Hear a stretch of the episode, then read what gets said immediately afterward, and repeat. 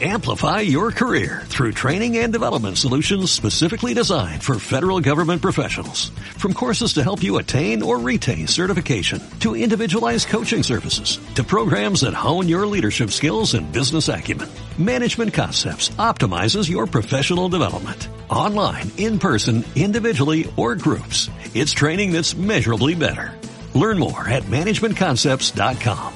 That's managementconcepts.com.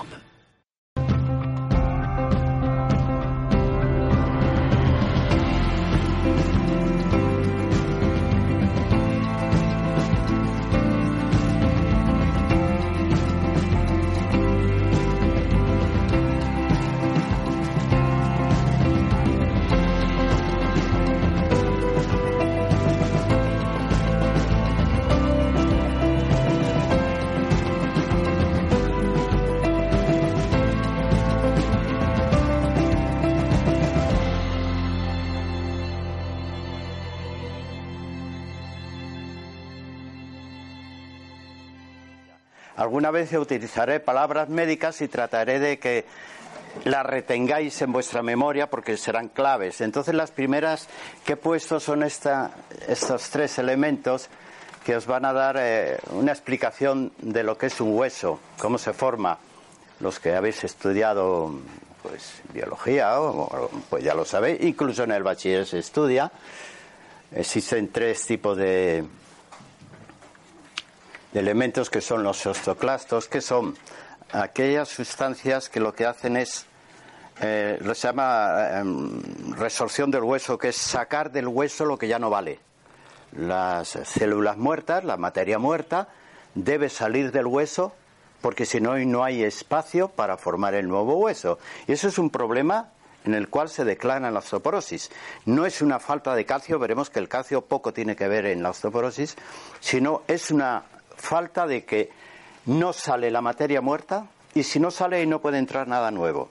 Y esa materia es materia muerta, ¿vale? Que tiene una apetencia como no le vale lo que hace esa materia muerta, se va acumulando en la periferia del poro, pues se llama osteoporo, osteoporosis, se acumula ahí toda la materia muerta y, e impide que los osteoblastos rellenen eso y empiecen a construir el, el hueso, ¿vale?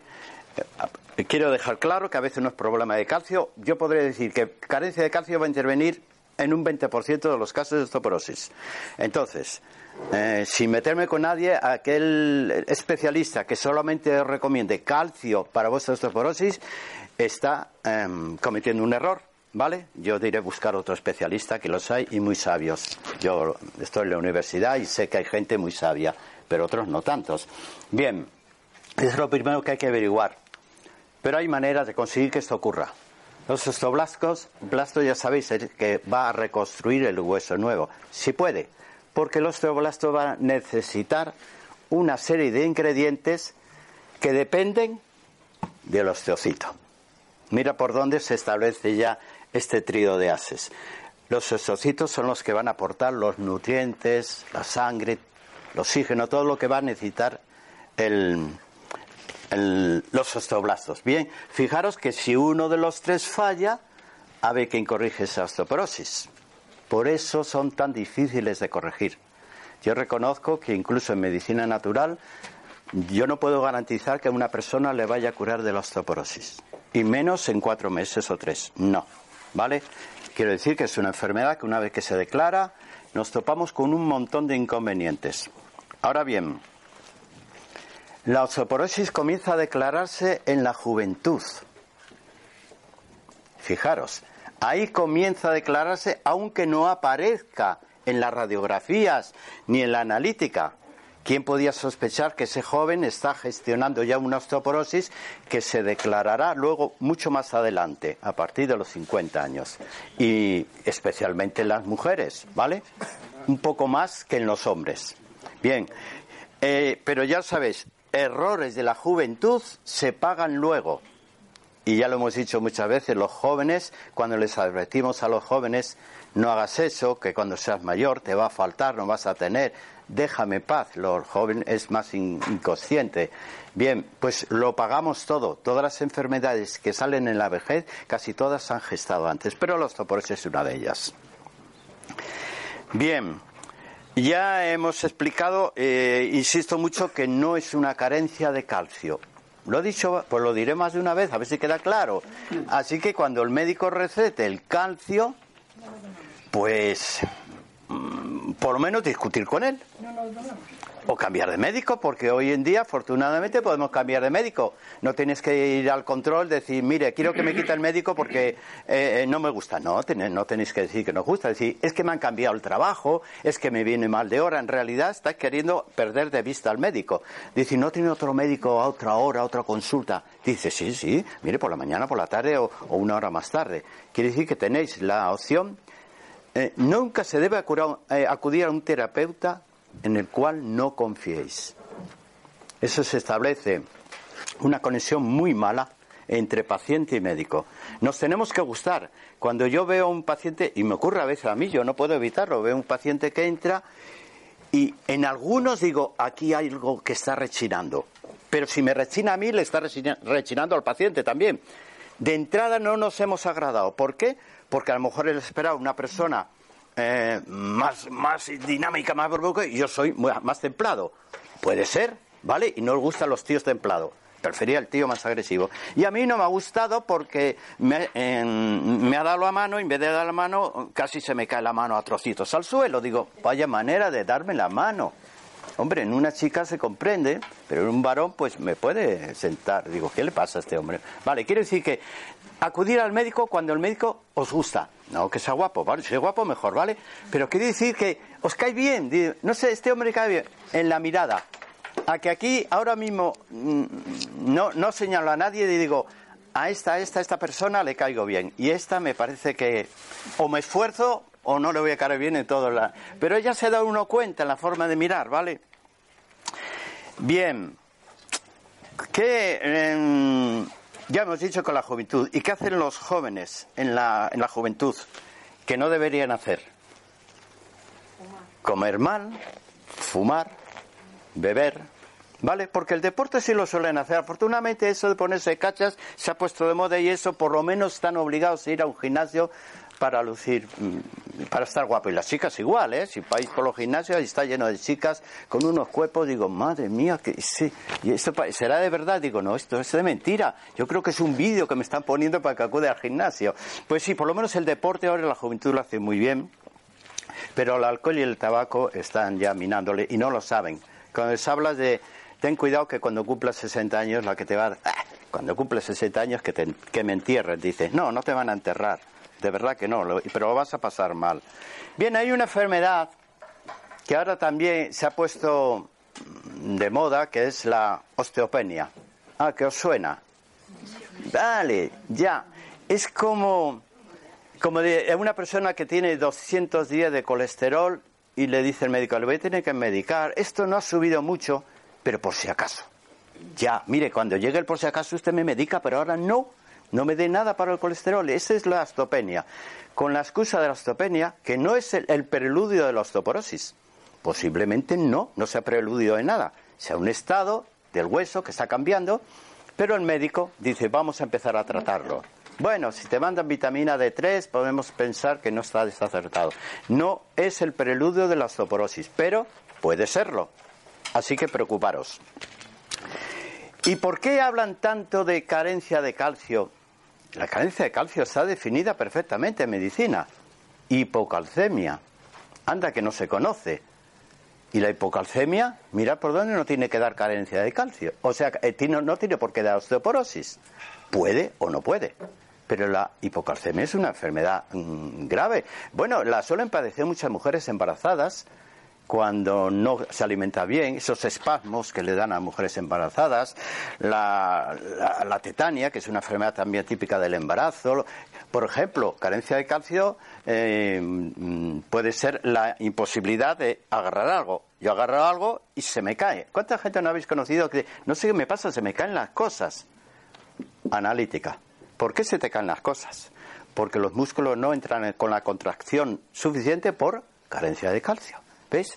Carencia de calcio se puede notar en un, en un déficit de coagulación. La sangre no se coagula. La persona, cualquier cosita, la, la, hemorragia tarda mucho en coagularse y no son por los factores de coagulación, puede ser por carencia de calcio. Bien, pero eso sería la hipocalcemia. Entonces vuelvo a insistir.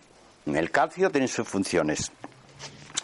Y hay una enfermedad que, última que se parece que es la osteomalacia. Os he dicho osteopenia, osteopenia, hipocalcemia, osteomalacia. ¿Qué es?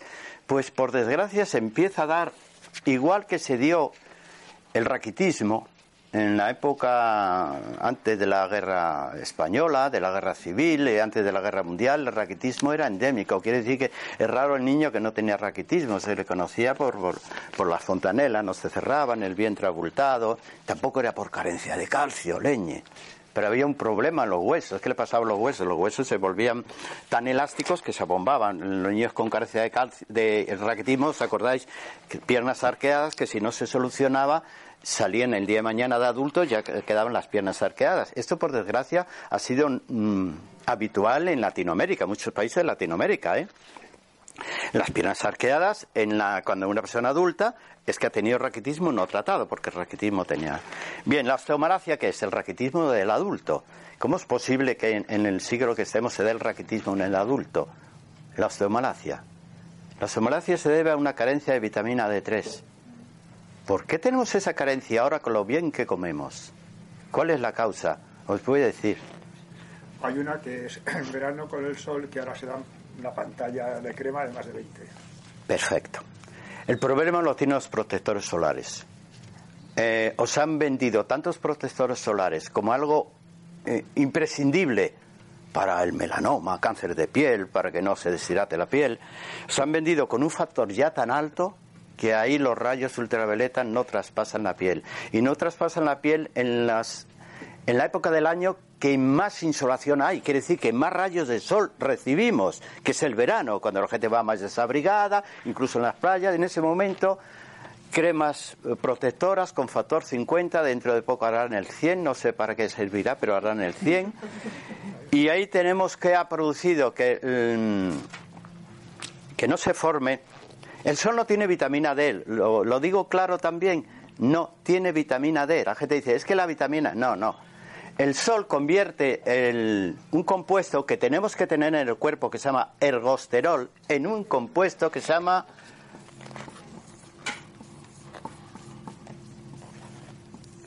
colecalciferol.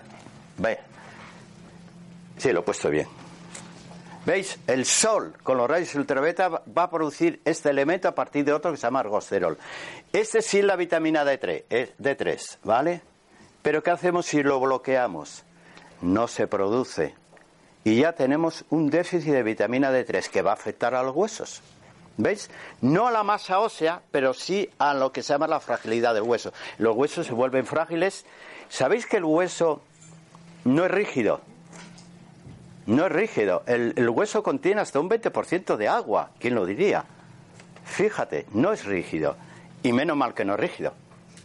Porque a cualquier roce, cualquier golpe, se rompería.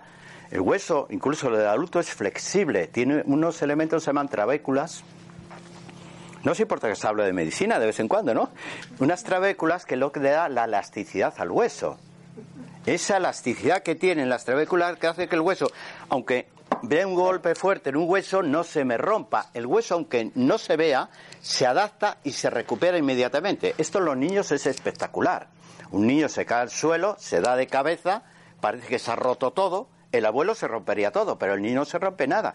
El niño le toca así un poquito, se levanta corriendo, vivaz como es. Fíjate, porque el hueso se ha deformado con el golpe, pero se recupera a los pocos segundos. Bien, en el adulto ocurre eso pero llegado a cierta edad, los huesos dejan de ser flexibles. Y es el mayor problema.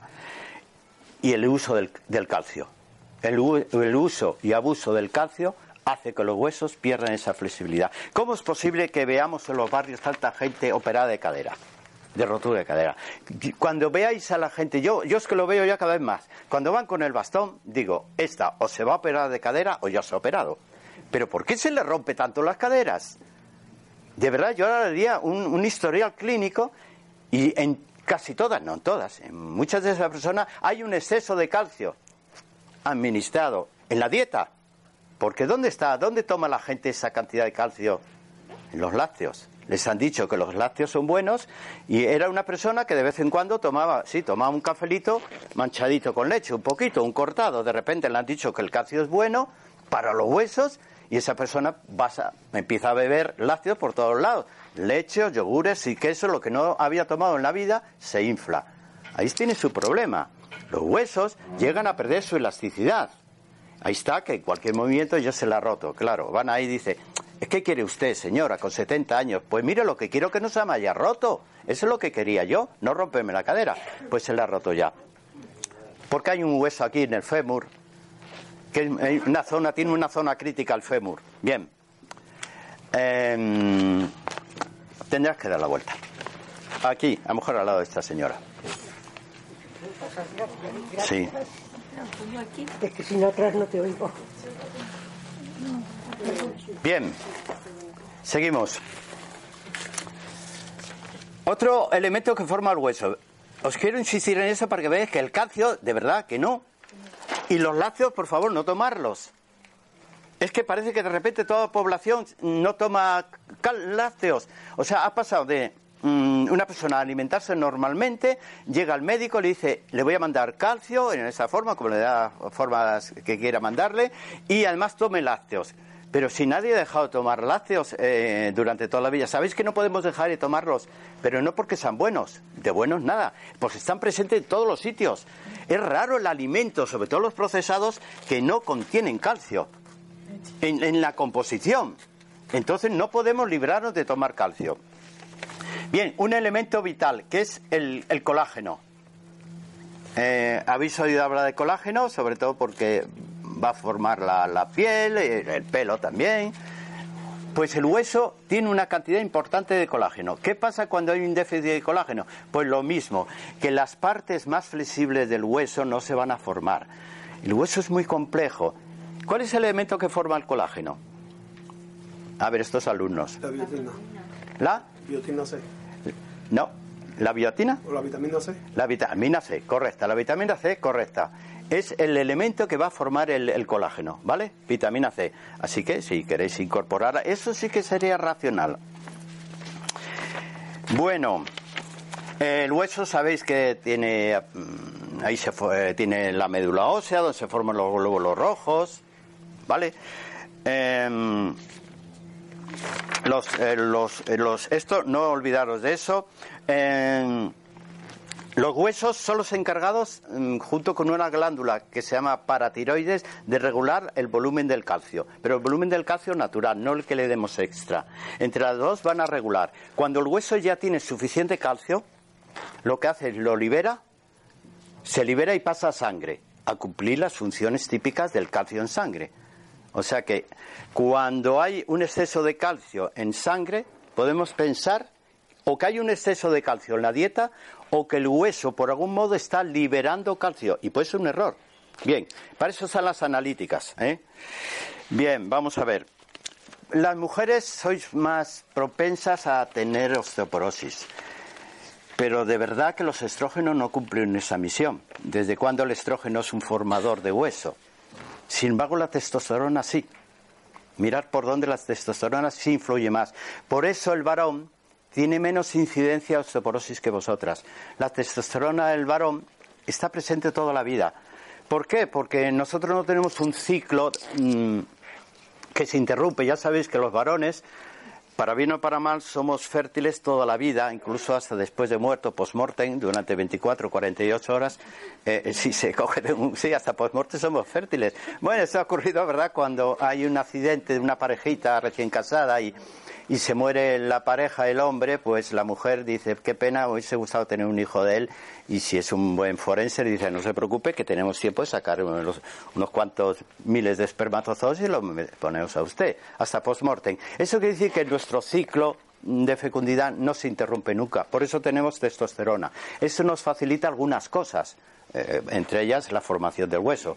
Vosotros, vuestro ciclo reproductor, pues acaba a partir de los 50 años. Pero no os preocupéis, porque tenéis unas hormonas que se llaman los andrógenos. Ahí sí podemos incidir. Vamos a ver si quito algo de aquí. Para, no os preocuparos, ¿eh? aunque he dicho eso que las mujeres, no, no, no, no, no. Que, que la naturaleza os protege más que a nosotros. Hombre, por eso vivís más. Y yo creo que hasta mejor. Y mejor, ¿eh? vamos, hombre.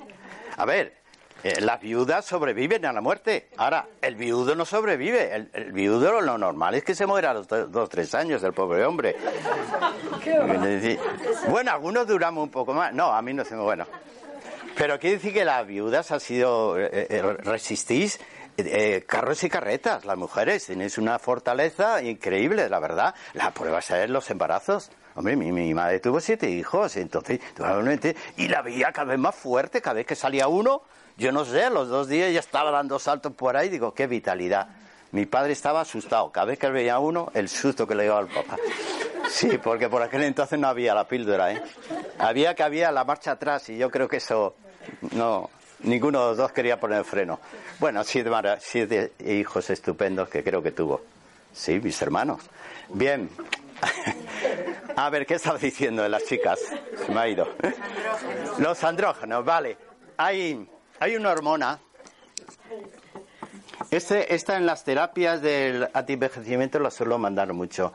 Eh, que la segrega. Eh, ¿Lo pongo el nombre completo? Mm, ya veréis qué nombre.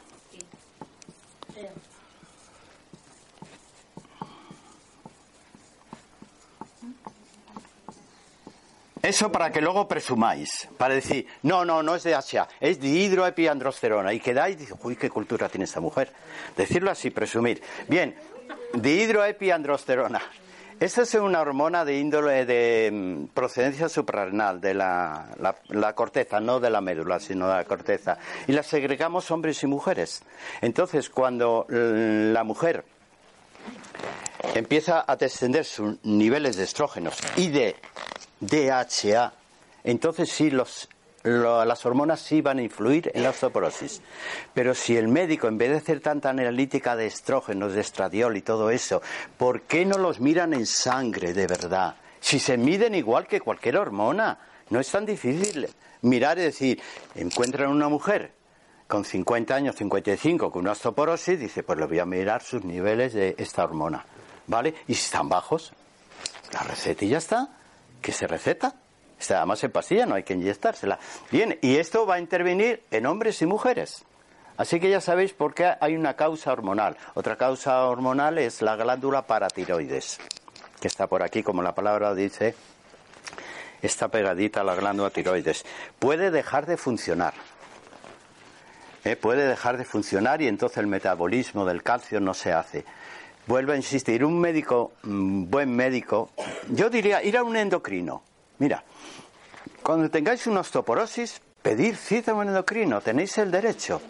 No os basta el del médico de medicina general, no, no. Mire, yo quisiera que me viera un endocrino. Estupendo, mirará la tiroides, que es vuestro punto eh, flaco, tiroides, páncreas, que os mire toda y sobre todo la hipófisis. La hipófisis, ya, como está, estoy yo lanzado, que os mida también los niveles de, esta hormona.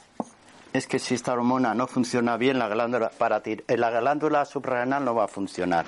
Bien, el endocrino va a medir los niveles de todo. Cuando vea algo, os lo receta y ya está.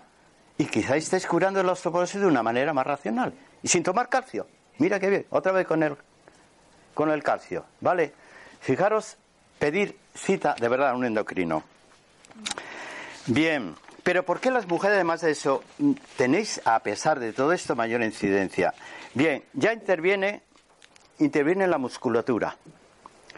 La musculatura del hombre más potente, quiere, más potente quiere decir que la eh, desarrollamos más fuerza, pero también tenemos una contracción muscular más intensa que la mujer. La contracción, cuando el hombre cierra el puño, se, se hincha todo y tal. ¿Y qué hace esa contracción muscular tan potente? Ahí ya nos vamos un poquitín a otro tipo de medicina, que es la que yo represento. Es lo, eh, cuando la contracción muscular bordea el hueso y lo abraza el hueso, esa contracción es como si recuperase la memoria del hueso. Le está obligando al hueso a reemplazar sus células.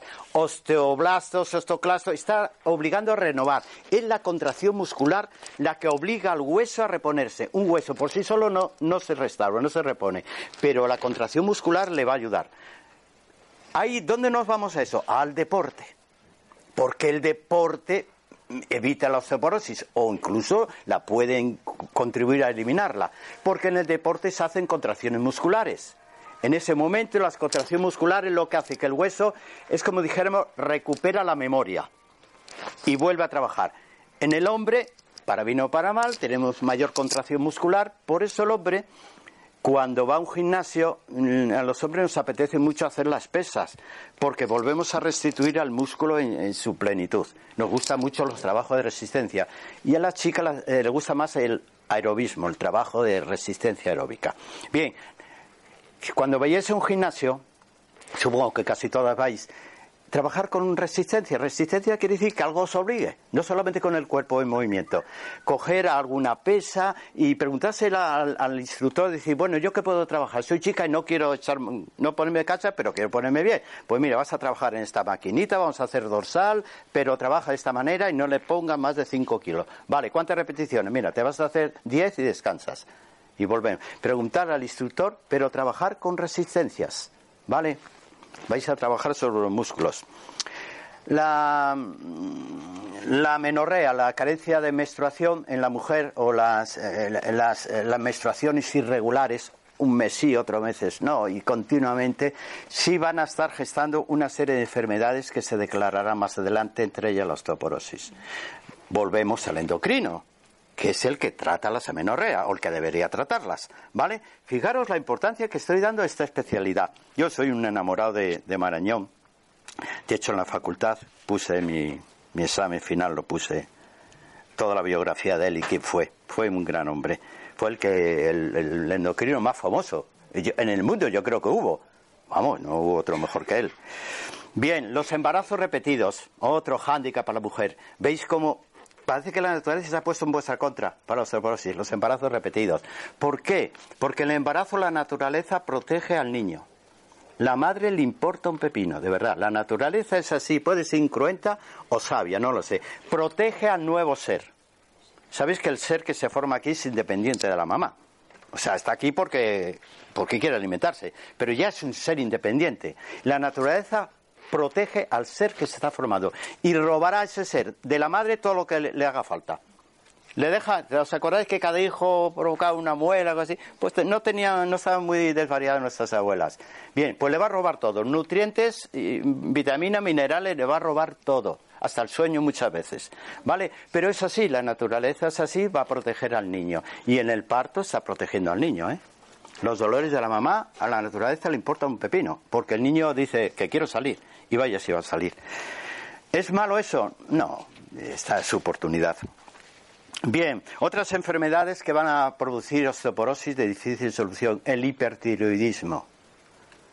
Em, conozco muchas amigas que están medicadas, unas contra el hipotiroidismo y otras con el, para el hipertiroidismo. Es una enfermedad con el metabolismo tan acelerado que todo lo que comemos lo va a quemar. Normalmente la hipertiroidea tiene una mente activa, lo mismo que un cuerpo, puede, puede estar muy delgada el hipertiroidismo, el síndrome de Cushing, que es una enfermedad también de la glándula suprarrenal que se conoce por qué, porque te da una tensión baja toda tu vida.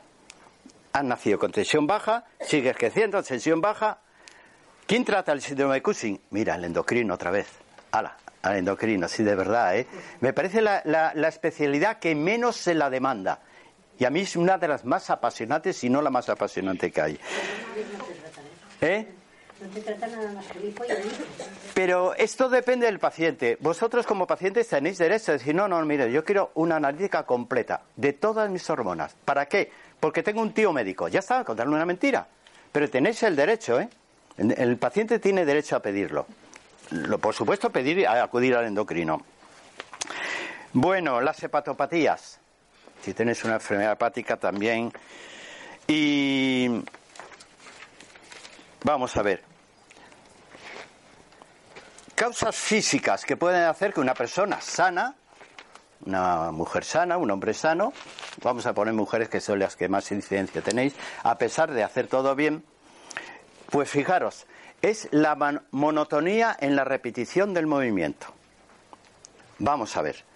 El cuerpo es muy complejo. No podéis repetir siempre mi movimiento, ya sea en el trabajo o en el deporte. Si el, único, si el deporte que hacéis es poneros un chándal a las 9 de la mañana y caminar un poquito por los parques de Madrid, eso es un deporte saludable pero repetitivo. Toda la vida, todos los días, no. Ahora, ahora no, ¿vale? Un día te vas a hacer senderismo y otro día te vas a hacer baile. Baile de salón. ¿vale? Ya estás haciendo un cambio en tu cuerpo. Y luego en verano te vas a hacer pilates o hacer natación. Ese cambio en los movimientos hace que trabaje todo el cuerpo. Movimientos repetitivos, aparte de artrosis, puede dar osteoporosis. Em, bueno, el sedentarismo ya lo hemos dicho que no hay que moverse un poquitín. El comer proteínas procedentes de la carne. ¿Qué puede hacer esto? ¿Por qué son tan perjudiciales? porque provocan acidez. Y la acidez es lo peor que puede tener un calcio para entrar donde debe entrar. El exceso de acidez va a provocar un metabolismo muy deficiente del calcio, ¿vale? Así que, mm, si podéis, no toméis proteínas procedentes de la carne, tomad proteínas, tener los pescados. Entre los medicamentos, sabéis uno, el peor de todos, el que más afecta a los corticoides, cortisonas, cortisol, lo que queráis. Eh, por desgracia, eh, se utiliza mucho en las enfermedades autoinmunes. La enfermedad autoinmune, que si, tengo tiempo me voy a meter con algo o con alguien, sí, tengo tiempo, eh, se han popularizado tanto porque es posible que haya tantas enfermedades autoinmunes que no las ha habido en toda la historia de la humanidad. ¿Qué ha pasado? ¿Qué ha hecho el ser humano? Para que te despiste ya tenemos una enfermedad autoinmune una artritis reumatoide, una fibromialgia, un lupus, el síndrome de fatiga crónica. Vamos, hay, un montón de enfermedades. Ya se piensa que el autismo es otra enfermedad autoinmune. O sea, eh, la psoriasis, hay una lista enorme, pero cada vez aparecen más enfermos. ¿Qué ha pasado? ¿Qué hemos hecho? ¿Me puedo meter con alguien y me quedo tan fresco? ¿Me puedo meter contra las vacunas? Esas son las vacunas las que han creado el caos en el sistema inmune. A ver, en un minuto lo voy a explicar por qué. Las vacunas que se utilizan ahora no son las mismas que utilizó el señor Sal ni, los creadores de las vacunas a principios del siglo XX. No, son, esas eran vacunas que se hacían en vaca, por eso se llamaban vacunas, y producían verdaderamente de, gérmenes vivos, que los inoculaban vivos, bueno, un poquitín atenuados para que no desarrollasen una, una enfermedad, una infección, pero te lo inoculaba, eran gérmenes vivos. El organismo detectaba un microorganismo vivo, pero orgánico, vivo, vivo, y elaboraba unos anticuerpos porque verdaderamente había una presencia de un organismo. Pero las vacunas ahora no son eso. Llega, lo que menos llevan son organismos ni vivos, ni atenuados, ni pulverizados. Llevan coadyuvantes, que son elementos que se utilizan para engañar al sistema inmune, confundirle y que elabore anticuerpos. Bien, da resultado, parece ser que sí, que engañan al sistema inmune y parece ser que protegen contra la enfermedad que han dicho, de por ejemplo, por poner un ejemplo, ¿no? Pero eso es un engaño y como todo engaño pasa factura. Una de las consecuencias de ese engaño es que la vacuna no protege de por vida, protege en tiempos muy pequeños, por eso vienen las revacunaciones. ¿A qué vienen tantas revacunaciones? Con una debería bastar para, para elaborar anticuerpos, no bastan. Pero aparte de confundirle, le hacen lo que se llama entrar en un caos el, sistema inmune al final está desconcertado porque no es una vacuna. ¿Sabéis cuántas vacunas se ponen a los entre los niños? productos de origen químico. Totalmente, y no leáis la fórmula porque entonces vais al médico y le echáis la bronca. No, pues yo digo, leer la fórmula de la vacuna nueva, que tenéis derecho a saberlo, lo que le echan ahí. ¿Vale? Entonces, ¿qué ocurre? Que hasta los seis añitos o menos el niño ha recibido 20 o 30 dosis de vacunas. ¿Eso qué es? Si todavía no tiene sistema inmune, los niños hasta los 7 años su sistema inmune es, precario. De hecho, cuando nace no tiene sistema inmune, se lo da la mamá en el calostro. Le deja los factores de transferencia en el calostro para que vaya, para que no se nos muera de un suspiro. Bien, ya me he metido contra las vacunas. Pues vale, me he quedado tan tranquilo. Bien, los protectores solares, de verdad, cuando vais a la playa, bueno, la verdad que el sol, para convertir en, ah, ya lo he quitado, en colecalciferol, la, los rayos eh, solares, y puse el de invierno. O sea, que en invierno lo que pasa es que vais a exponer solamente la cara y las manos, así que, pero pasear a la luz del sol en invierno, no necesariamente tenéis que estar en bañador, ¿vale? Es mejor. Pero también en invierno los rayos ultravioletas están haciendo su, su efecto, ¿vale? ¿Y cuál es el momento más de más incidencia? al mediodía. En verano el mediodía no puede ser porque es muy fuerte, pero en invierno no es tan fuerte porque los rayos llegan de otra manera. Bien, eh, los refrescos que contienen fósforo también van a bloquear eh, la producción de, del hueso. Los refrescos, y yo creo que el, eh, más del 50% contienen fósforo, ¿vale? Ya lo sepáis. ¿Y, ¿Y por qué fósforo? ¿Y qué tiene que ver el fósforo con esto?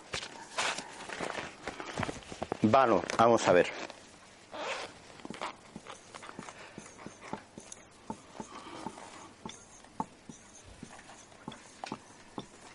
El calcio como tal no se va a utilizar. El cuerpo no puede utilizar, ni con vitamina D, ni con, con mi madre que venía a ayudarle. El calcio necesita unirse al fósforo. ¿Qué forma? A ver, forma una nueva molécula que se llama, a ver, decímelo uno, fosfato cálcico. Vale, entonces el hueso necesita de los dos, ¿vale? Del fosfato cálcico, la unión de los dos. Pero ¿qué pasa si le damos un exceso de fósforo, por lo que sea? Desequilibramos la proporción de calcio. El, fósforo ocupa el espacio que debía ocupar el calcio y ya tenemos que el hueso no se forma. Esto debe estar en equilibrio. Y solamente está en equilibrio pues en los alimentos naturales. Bueno, reconozco que la leche tiene también fosfato cálcico. Bien. ¿Alguna pregunta? Eh, las... Ah, el azúcar, sí, por la acidez que produce. El azúcar produce una acidez enorme. Veréis, lo que se ha demostrado hace muy poco es que si tomáis un alimento azucarado, porque os da la gana, a ver que se priva ahora del roscón con nata. Si es que hay que comerlo, es a la fuerza. El otro día me invitaron, bueno, tú Adolfo no lo vas a comer, porque no puede. Digo, no, yo dos trozos. Yo me voy a privar el roscón con nata. Hombre, me he comido, de verdad hasta, hasta frutas escarcheadas llenas de azúcar, que estaba rico. Bien, eh, el azúcar sí. Bueno, se ha comprobado ahora que mm, cuando tomáis algo muy azucarado, la gente preocupada por su dentadura va corriendo a la base de los dientes y dice, no, la última pero esto ya ha sido odontólogo, dice, no, dejar que actúe la saliva. La saliva tiene que neutralizar y utilizar ese exceso de azúcar, elabora un, sobre todo en la saliva tiene una enzima impresionante que se llama, me queda espacio aquí, lisocima. Esta es maravilla, esta es lo que nos mantiene la boca sana y mantiene a raya en lo posible las bacterias que se que van a producir la caries y la periodontosis, todas estas enfermedades. Vale, pero si os laváis los dientes inmediatamente, no dejáis que actúe esa enzima. Entonces, tomar eso, disfrutar, quedaros ahí media horita y luego ya, vale, eh, os podéis lavar los dientes si queréis, si habéis tomado mucho dulce, ¿vale? Sí, lo que hace es neutralizarla. Pero, pero lo que hace el cuerpo es producir mayor cantidad de lisocima. El cuerpo detecta algo en la saliva, en la boca, en tal, y lo que hace aumenta su producción de lisocima para proteger la boca.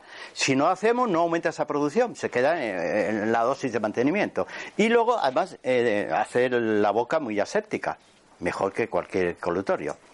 Bien. Perdona, si usas miel en vez de azúcar, ¿tiene también mucha azúcar la miel? Sí, pero la miel tiene una ventaja que lleva eh, cuatro azúcares. A ver, sí, cuatro tipos, no, no te asustes. A falta de uno lleva más. Lleva sacarosa, indudablemente lleva sacarosa, pero lleva glucosa, lleva lebulosa y lleva fructosa. Quiere decir, lleva los azúcares que el cuerpo normalmente tiene y necesita. Nosotros necesitamos azúcares. Si no, el cerebro nuestro, ¿cómo funciona?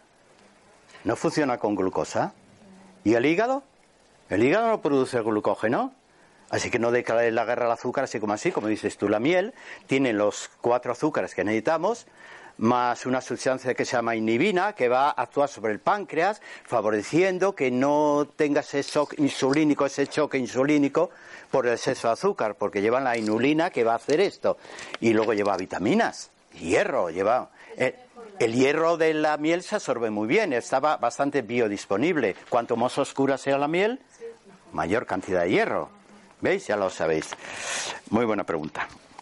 Bueno, el estudio que se hizo, las personas que tomaban lácteos desde siempre o las personas que lo habían aborrecido desde siempre, las personas que habían dejado los lácteos ya en la, juventud, eh, padecían menos incidencia de osteoporosis que los que tomaban lácteos toda la vida. Y los lácteos son los quesos, ¿vale? Que bien ricos que están. Los yogures son no pasa nada porque, porque lo diga. Ya me he metido contra la vacuna, ¿me puedo meter contra los yogures también? Pues me quedo tan tranquilo. Pero hay datos fundamentados que tengo, de verdad, y no, no me quiero meter. Pero tomar lo menos posible o no tomar ninguno. Vale. Vale. Yogures no, que tiene... Eh... no, yogures no, Hombre, por ejemplo. Hombre, tenéis las leches vegetales, que ahora han sacado hasta Pascual ha tirado la toalla y dice, ya está bien, y las ha fabricado ya. Que parece imposible que las fabricase con, la leche sin lactosa, la leche sin caseína, la leche baja en grasas. ¿Y qué es esto, señor? Esto es un líquido con sabor a leche, pero esto no es leche. Ya puestos, esto es una guarrería. ¿Y sabéis por qué eliminan lactosa? ¿Sabéis que el cuerpo humano mm, no tiene lactosa? La lactosa en el cuerpo humano se deja segregar a partir de cierta edad, por eso los niños se empiezan a rechazar la leche, porque les falta una enzima. Vamos a ver, un recién nacido sale con un aparato digestivo pobre, muy deficitario. La mamá lo primero que hace es le da el calostro. El calostro es la base de acondicionar ese aparato digestivo. En él van los factores de transferencia y van ciertas grasas que el niño va a necesitar.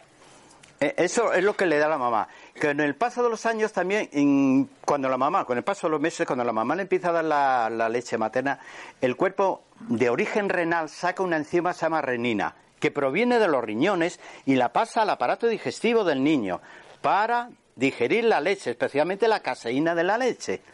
Bien, tanto la renina como la lactosa el 90% de los niños ya no la tienen a partir de los, de los 6 o 7 añitos. Ya no la tienen. Eso es indicio de que no debes continuar. Además, la naturaleza te lo dice al niño. Cuando empieza a crecerle los, los dientes, dice, esos son los dientes de leche. ¿Vale? Pues sigue con la leche. Pero llegado un momento a que empiezan a salir muelas, ¿y qué función cumple las muelas? Triturar. ¿Y qué quiere triturar el niño? Fibra. Ya está pidiendo alimentos como los cereales, que tenga fibra para triturarlo. No está pidiendo carne, porque la carne no, no son las muelas. Cuando el niño mete la carne en la muela, pero niño, ¿todavía estás con ese trocito? Sí, mamá, sí.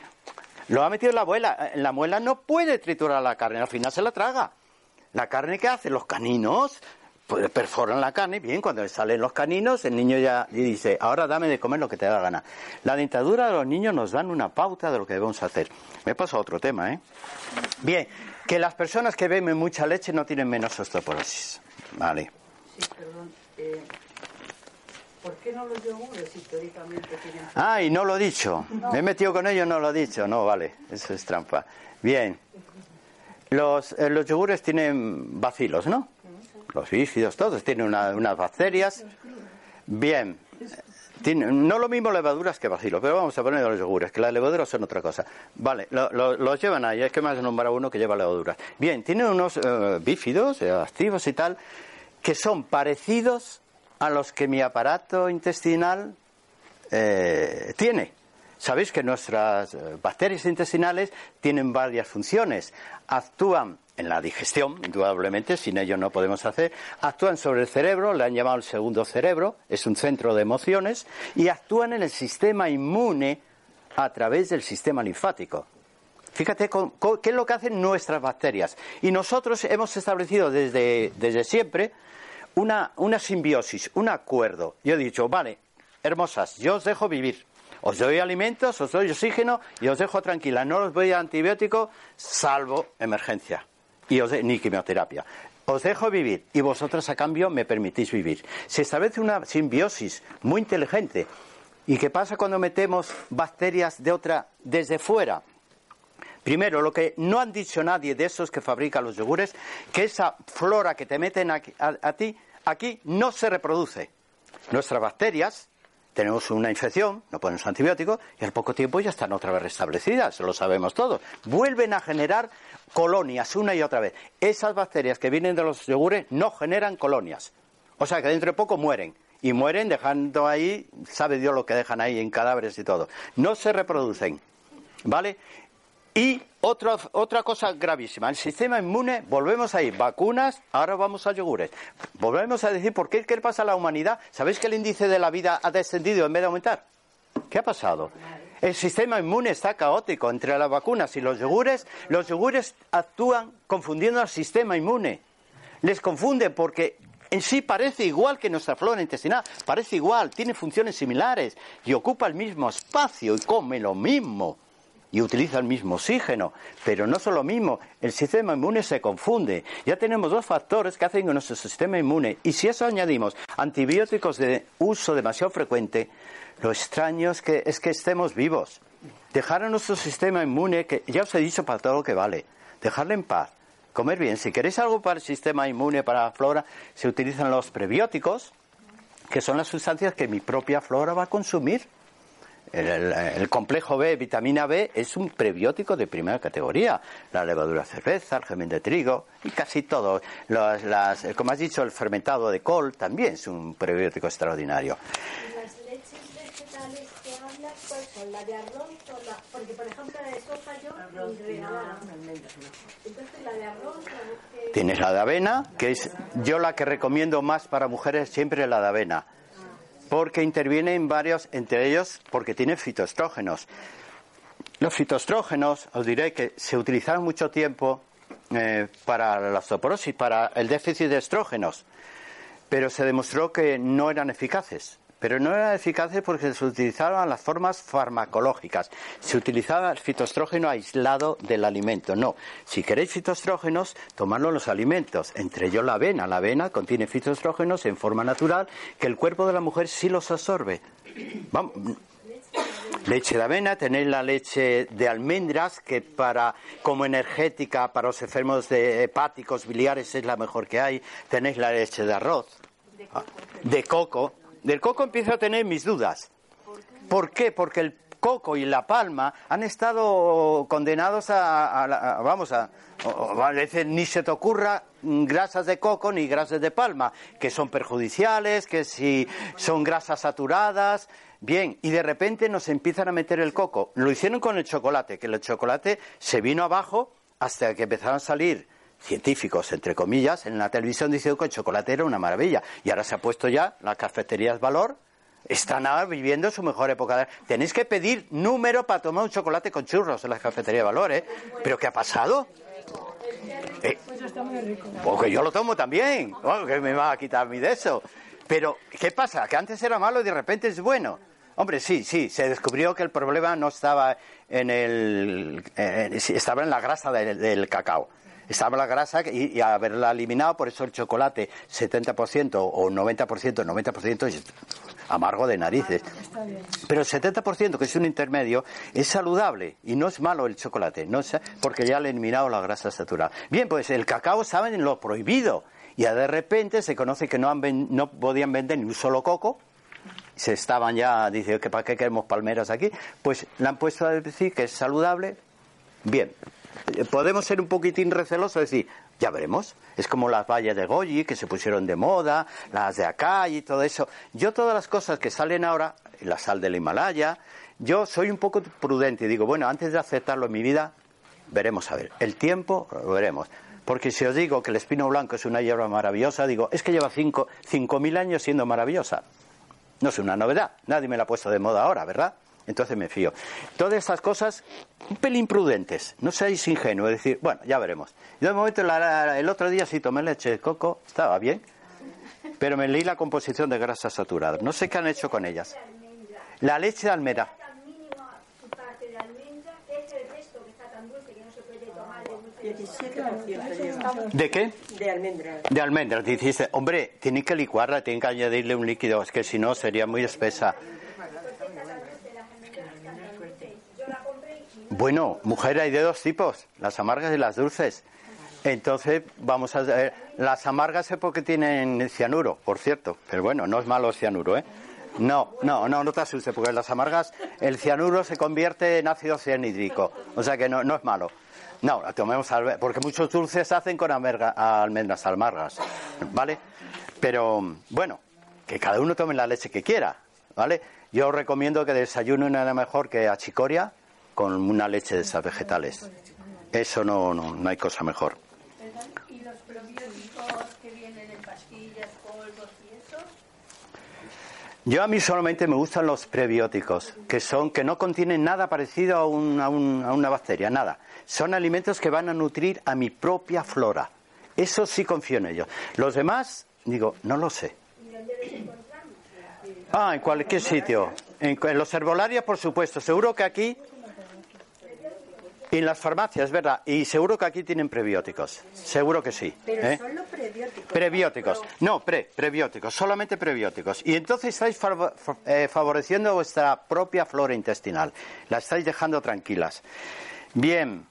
Sustancias que van a intervenir en la formación de vuestro hueso, bueno, la vitamina D, ya sabéis que es la que va a intervenir que en, que el calcio, conducir el calcio adentro del hueso, a la matriz, y que ahí se vuelva sólido. La vitamina D3, repito. Y, bueno, ya os diré alguna más. La calcitonina, que es una, una, de las hormonas segregadas por la glándula tiroides que hace la calcitonina. En más de una mujer, eso y le ha mandado calcitonina. ¿A qué suena?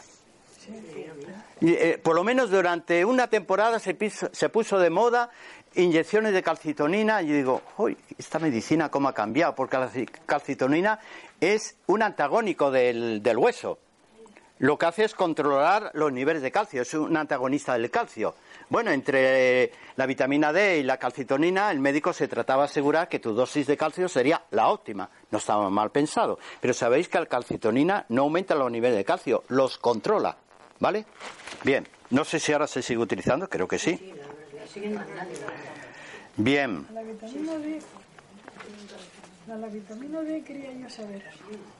Ahora vamos a hablar de lo que debéis tomar. ¿Vale? Bien.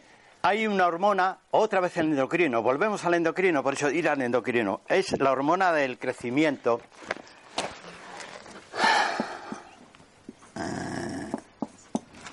es la hormona de crecimiento que segrega la glándula eh, hipófisis. Va a intervenir también en, en que los osteoblastos puedan cumplir su misión de formar el hueso. La hormona del crecimiento, en teoría, la segregamos todos toda la vida, mucho más los jóvenes porque están en crecimiento y los niños, pero el adulto se ha demostrado que también sigue formando hormona del crecimiento. Se utiliza mucho en el deporte para que nuestros deportistas no decaigan a edades demasiado temprano y tengan que abandonar. Se utiliza mucho los estimuladores de la hormona del crecimiento para que sigan teniendo resistencia, masa muscular, hombres y mujeres. Bien, la hormona del crecimiento, otro detallito, se gesta de noche. De noche. La glándula hipófisis trabaja preferentemente de noche va a reconstruir todo, entre ellos los huesos. Los huesos, los músculos también. Pero requiere algo imprescindible, que es la oscuridad total. Si no hay oscuridad total en el momento de dormir, en la habitación donde dormimos, esa hormona del crecimiento no se segrega. La hipófisis se confunde, cree que es de día todavía y, y no funciona. Hay que darle oscuridad. Así que si en la casa no la tenéis por lo que sea, un antifaz, cualquier cosa, pero aseguraros y eso es muy importante en los niños, ¿eh? no ponerse una lucecita a los niños pequeños porque tienen miedo. ¿Va a crecer mal? No. De noche es cuando el niño, sabéis que los estirones vienen de noche. El niño se acuesta con una medida y cuando se levanta el esquijama ya le queda pequeñito. Bueno, exagero, ya lo sé. ¿Eh? ¿Cuál? Que esto que estás diciendo algunas personas no le van porque no han crecido lo suficiente. Bueno, el crecimiento interviene, pero entre ellos interviene la hormona del crecimiento, más, más clave no puede ser. Es la que permite que el hueso, ¿sabéis por qué el, dar vitamina D a los niños puede ser un grave error? Dar vitamina D, porque el hueso forma el callo rápidamente, se hace sólido y ya no se estira. Y ahí tenemos al niño que podía haber eh, llegado a los 1,80 y no lo hemos dejado y se queda en 1,60. Eso fue el error que hicieron, por lo menos aquí en España, que a todos los niños le ponían dosis extras de vitamina D, todos, todos, para que no haya raquetismo, y fue una generación de bajitos. Exactamente, de bajitos. No tenían raquetismo, pero se quedaban bajitos. Entre ellos estoy yo, me debí ¿Ves? Bueno, no, no, no, no, si no me digas nada que, que no. Totalmente, totalmente. Yo fui el primero de mis hermanos que se salvó de eso. Y yo digo, vale, yo he dado un estirón más. Y aún así no me quedé muy alto. Bien, así que cuidado con la vitamina D que es muy buena. A vuestra edad no, no va a hacer daño. Ah, ¿cuán- qué- bueno, ahora diré la dosis que tenía que tomar.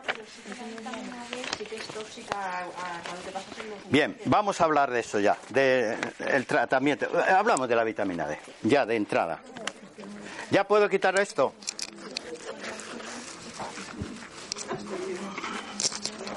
Vaya clase de medicina que os estoy dando.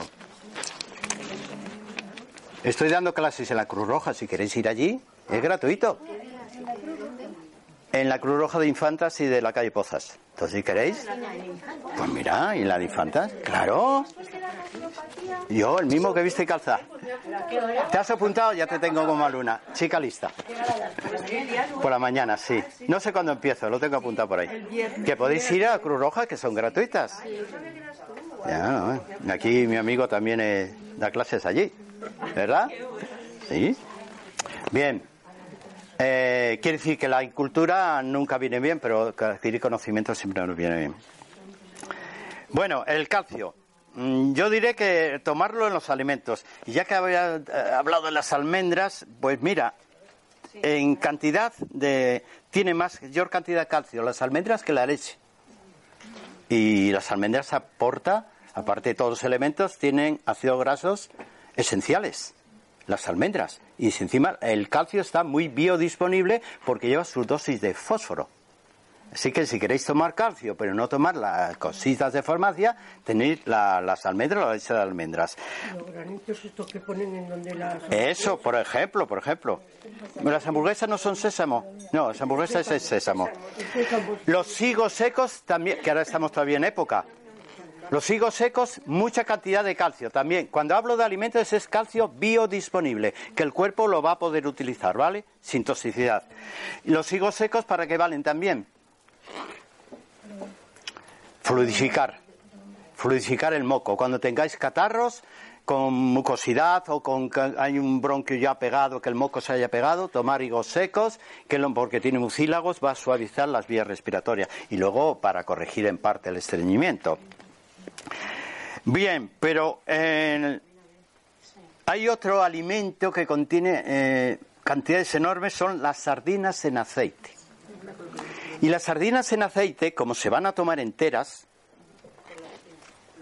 en la espina tienen la cantidad de fósforo que necesitamos para ese fosfato cálcico, ¿vale? Y aparte de todas las grasas omega 3 que tiene la sardina, ¿vale?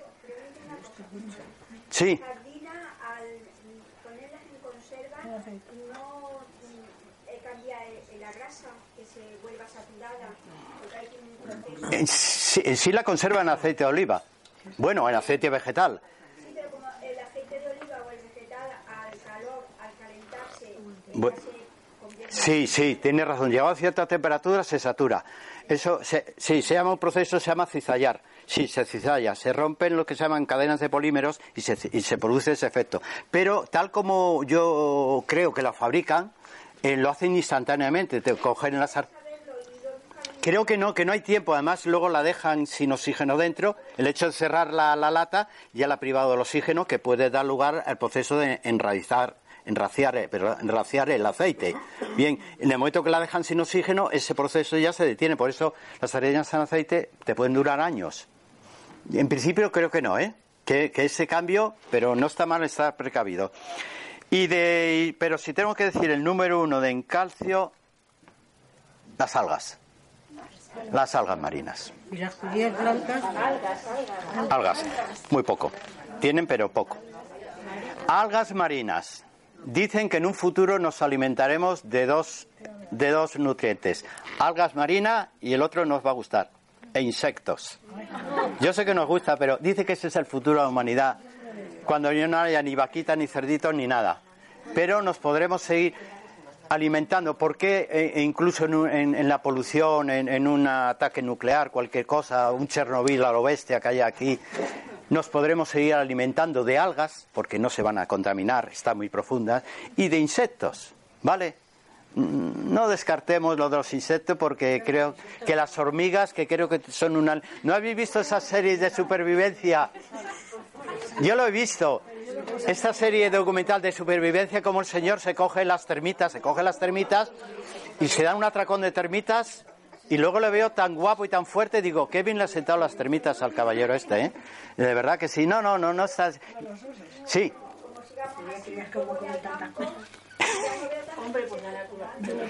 Es verdad. Ah, si vais al campo, una cosa que aunque nos salgamos ahí, por favor, los gusanos del campo dejadles tranquilos. Los gusanos del campo están removiendo la tierra, la están fertilizando. El campo tiene que estar lleno de gusanos. ¿Vale? Bien, más, más elementos que podéis tomar. Hay una roca de origen marino, pero que es una roca de, de la creación de la tierra, que es la dolomita. La dolomita es un buen suplemento de, porque que tiene, eh, bueno, lo voy a decir, de, no, la dolomita tiene calcio, fósforo, potasio, flúor, citratos, sílice. Sílice va a intervenir también. Todo eso lo contiene esta roca de origen marino que se vende pastillitas dolomita, ¿vale? Y es una forma saludable y orgánica de tomar calcio, pero veis que va unido al... Otros elementos, a mí me gusta mucho, bueno, la harina de huesos, sí, hueso triturado. Mm, mira, pues no lo sé de qué hueso lo hace. Pero parece una tontería. Pero yo he cogido eh, conchas de las almejas y de las ostras, las he triturado, ¿eh? y de ahí sacas una buena harina pulverizada. Incluso me he atrevido ya a coger las cáscaras de, los huevos. Eh, mira, ¿ves qué bien? Anda, se, se trituran bien. En los pueblos la trituran y le echan un chorrito de vino para triturarla. ¿Veis? No sabía lo del vino. Yo lo hacía a mortero puro. O sea, que con vino. Vale, ya lo sé. Las cáscaras de los huevos, ¿sabéis la cantidad de calcio que contienen? No, yo lo en ese paso no hice harina porque eso tenías que secarla. Y la trituré muy bien, la eché, la en, no sé si era un cocido, no sé qué. Ahí la eché toda. Lo único que hay que lavarla bien y ya está. Sí, sí. Bien, pero ya tenéis otra forma de tomar calcio. Cualquier cosa menos el calcio Sandoz. No hay nadie del laboratorio Sandoz, ¿no? Pues vale. que no me peguen. Sí. Sí, la dolomita en pastillas. Eh, de, de los calcios, bueno, el glicerofosfato de calcio, que ya lo dije yo, que es una forma de unir el calcio al fósforo, que eso, vale, si he puesto a tomar algo, que vaya unido al fósforo. Y el calcio de coral ahora se ha puesto bastante de moda. Hombre, el calcio de coral, a mí, si verdaderamente está extraído de coral, cosa que tengo mis dudas, porque el coral está protegido. Es que, es que la vida depende del coral. La vida de todos los animales que están ahí, de todos los pececitos, y depende del coral.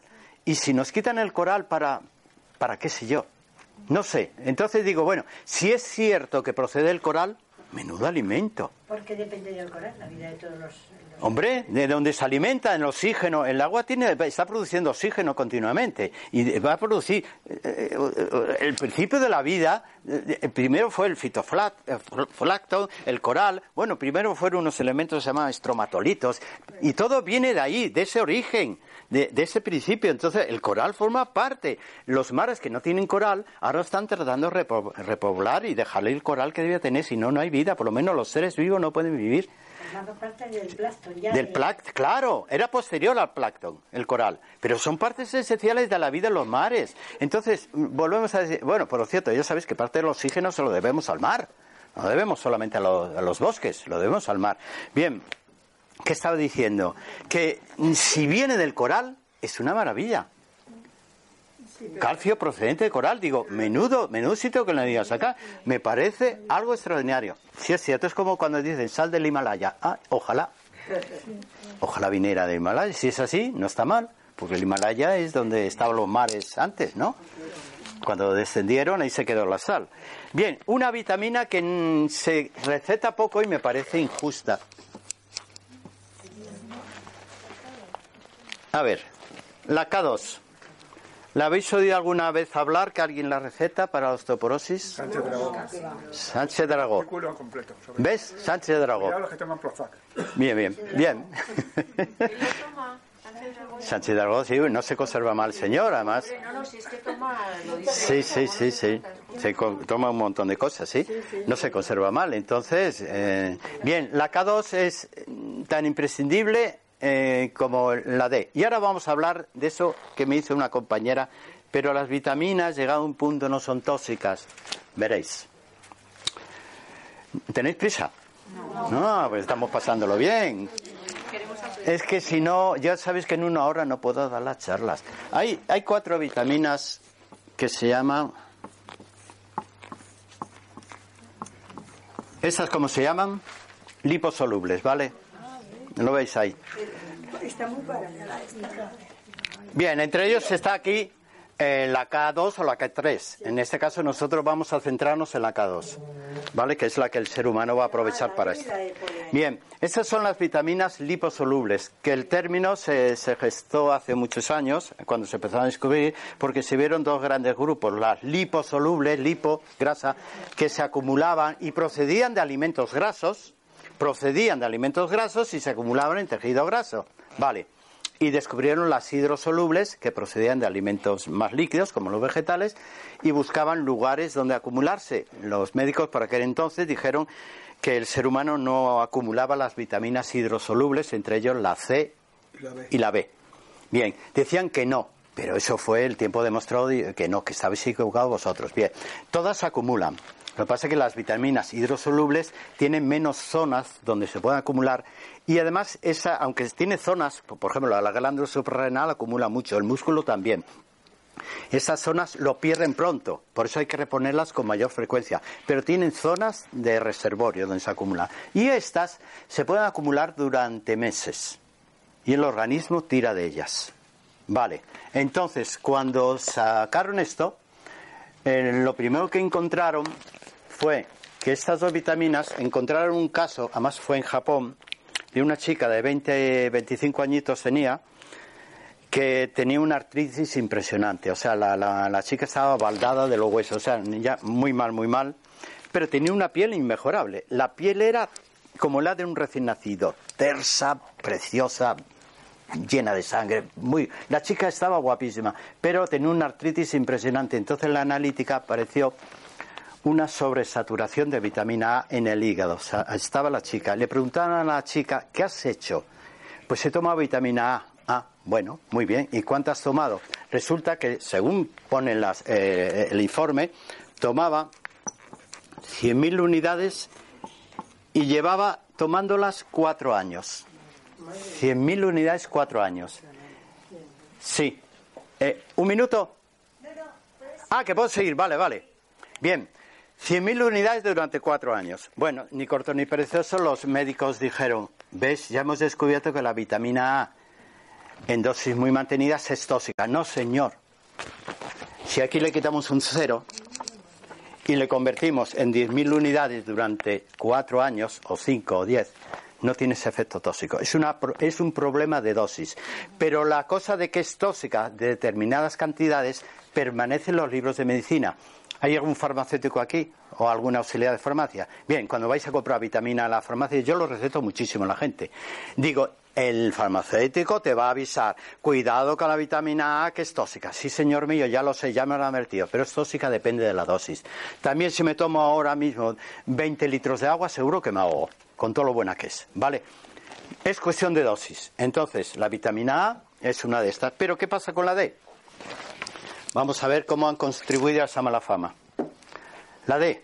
La D, cuando se descubrió el raquetismo y se relacionó con la carencia de vitamina D, que salió en la misma época, los médicos, ¿qué creéis que hacían?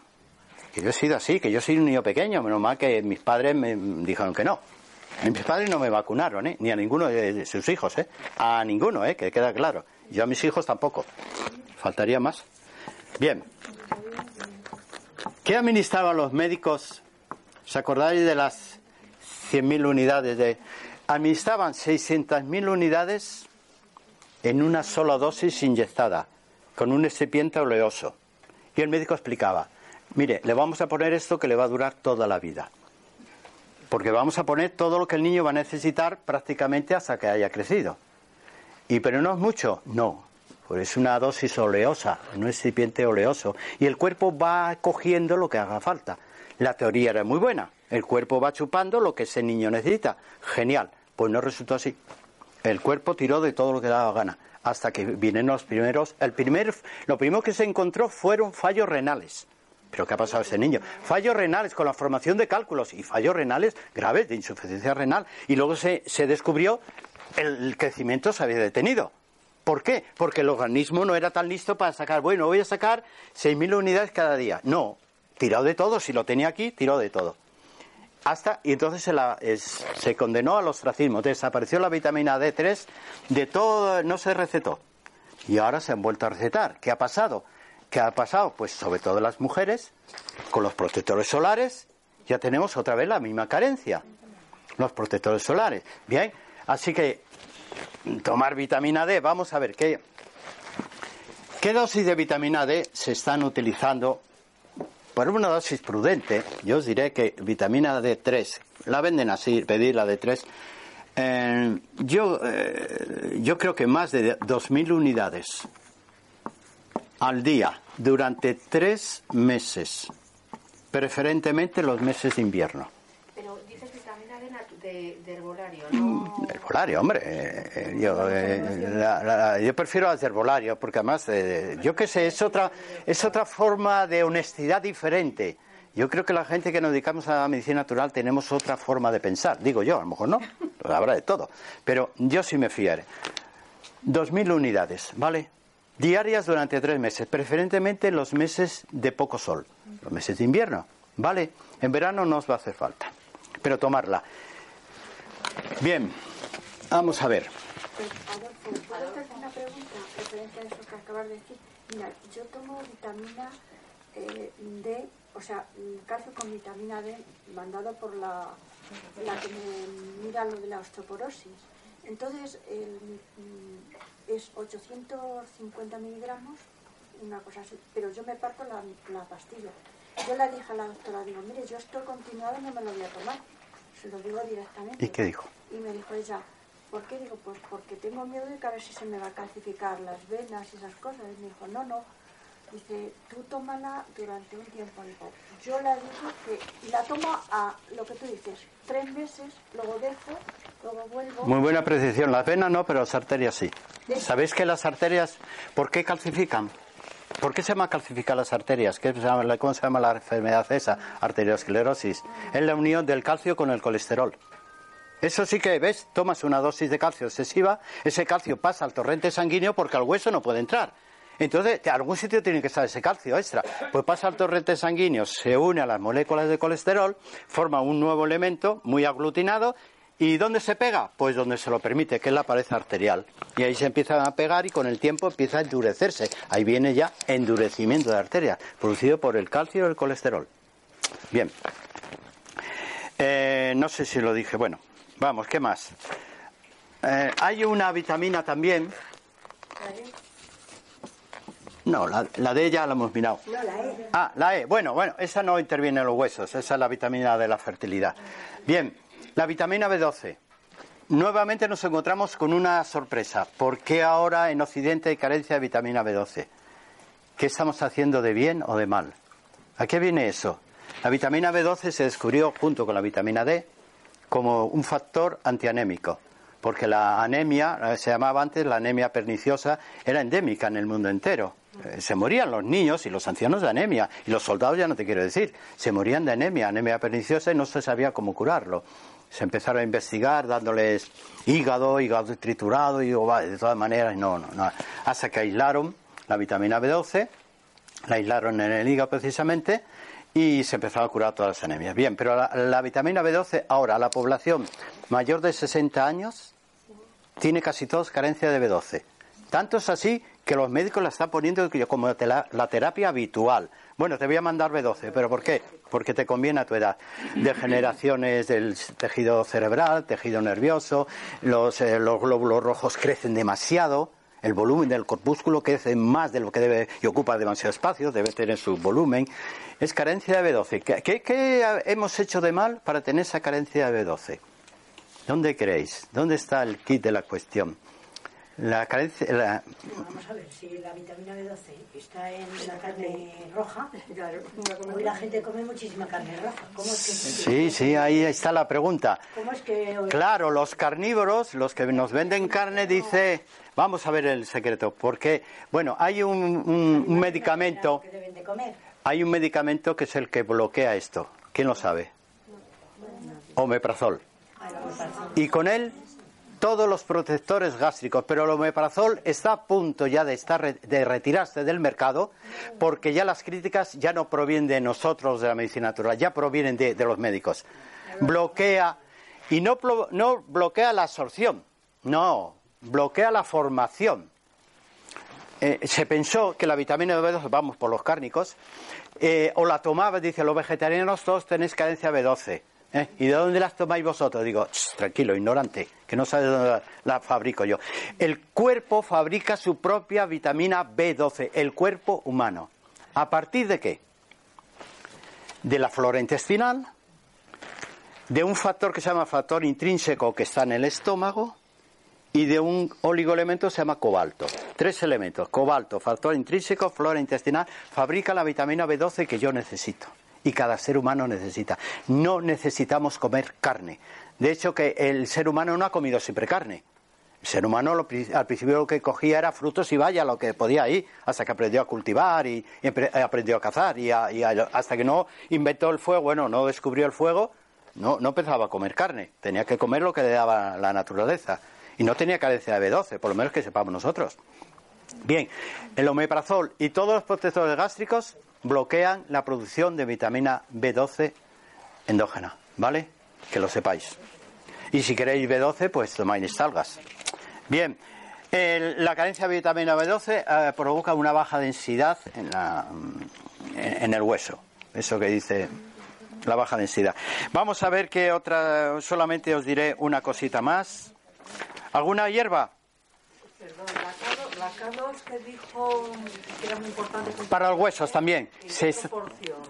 Ahora es que trataba de recordar qué dosis en miligramos se utiliza, pero no lo tengo en la memoria cuántos miligramos. Pero cuando veáis, por ejemplo, los herbolarios, la dosis, si viene con la D, mejor que mejor. Y si viene con una isoflavona, aún mejor todavía. ¿Vale? La K2. Bien, entre las hierbas que van a favorecer la formación de un hueso saludable, la ortiga verde. ¿Vale? Ortiga verde de todas las plantas medicinales la que mayor cantidad de minerales contiene. Supera a cualquier otra y supera incluso a la cola de caballo que también es abundante. La cola de caballo solamente tiene un problema, eh, que lleva vitamina no K2 sino K3. ¿Y qué es el problema? Que es incompatible con el sintrón o con el adiro. ¿Vale? Entonces la cola de caballo aún es un remineralizante extraordinario a las mujeres eh, si tenéis, bueno, vosotras no lo tenéis, celulitis, eso cosa que tienen algunas chicas por ahí por el mundo. Bien, os viene bien porque eh, favorece el drenaje. Sí. Eh, para el sistema linfático viene muy bien la cola de caballo, si os hinchan los tobillos, cosas así, ganglios y tal, los ganglios se, se detectan aquí. Los ganglios aquí hay que curarlos cuanto antes. Cuando se hincha aquí en la axila hay que curarlo porque si no las mastopatías pueden venir a reglón seguido. Tenéis amigdalitis, bueno, se, eh, sabe lo que es un ganglio, que lo tocáis ahí en la ingle, ¿vale? Pues la cola de caballo viene bien por la riqueza en sílice, ¿vale? Y porque drena el sistema linfático. Lo único que está es incompatible con el síndrome, ¿vale? Embargo, la ortiga verde no. Tenéis ahí dos, dos co- La ortiga verde nos viene bien a los varones. ¿Queda claro? ¿Os digo para qué? No hace falta, ¿no? Pues lo dejamos ahí. bueno, y una hierba que os va a gustar mucho, está para chicas también, la, la la salvia. La salvia la podéis tomar todos los días, porque además de que favorece el, el hueso, la formación del hueso, también tiene fitoestrógenos, o sea que incluso, bueno, pues un poquitín de una dosis de estrógenos extra y la podéis tomar toda la vida, ¿vale? No, si la mujer nunca sobra, pero si la mujer estáis guapas toda la vida, no sé qué os quejáis, de verdad. La cuestión es encontrar un chico que diga, pero qué guapísima estás hoy. Siempre, siempre hay un varón que lo dice, que os da un beso, hombre. Bueno, bueno, solamente hay una sustancia que no la dije antes.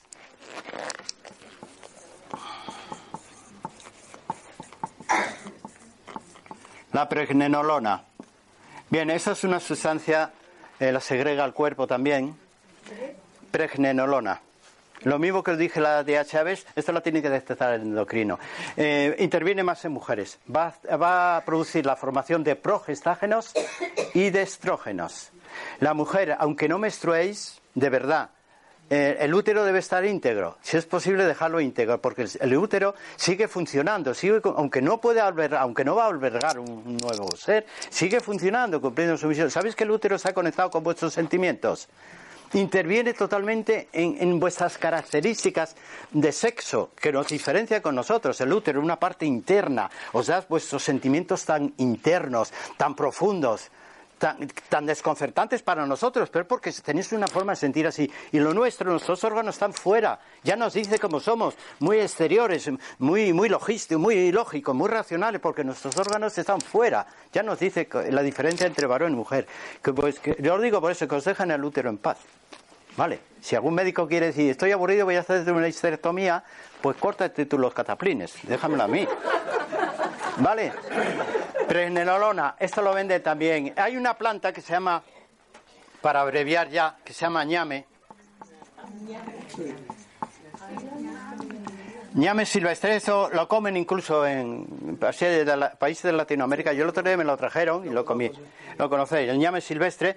Bien, de ahí se saca una sustancia, ya termino hoy con esto, diosgenina. La diosgenina se saca y la diosgenina es un precursor de la pregnenolona y la DHEA que dije al principio. Esta, este alimento va a producir que tu cuerpo siga produciendo estas dos hormonas tan extraordinarias. Tu cuerpo, ¿vale? Si queréis lo compráis en pastillas y si no, tomáis el ñame, que lo venden en pastillas, lo venden en alimentos, pero tomadlo de manera continua y sabéis que vuestro cuerpo va a producir estas dos maravillas de hormonas. Son factores anti-envejecimiento y de formación del hueso los dos y de estrógenos, ¿vale? Pues yo creo que ya ha acabado, ¿no? ¿Ha- ¿Hemos acabado?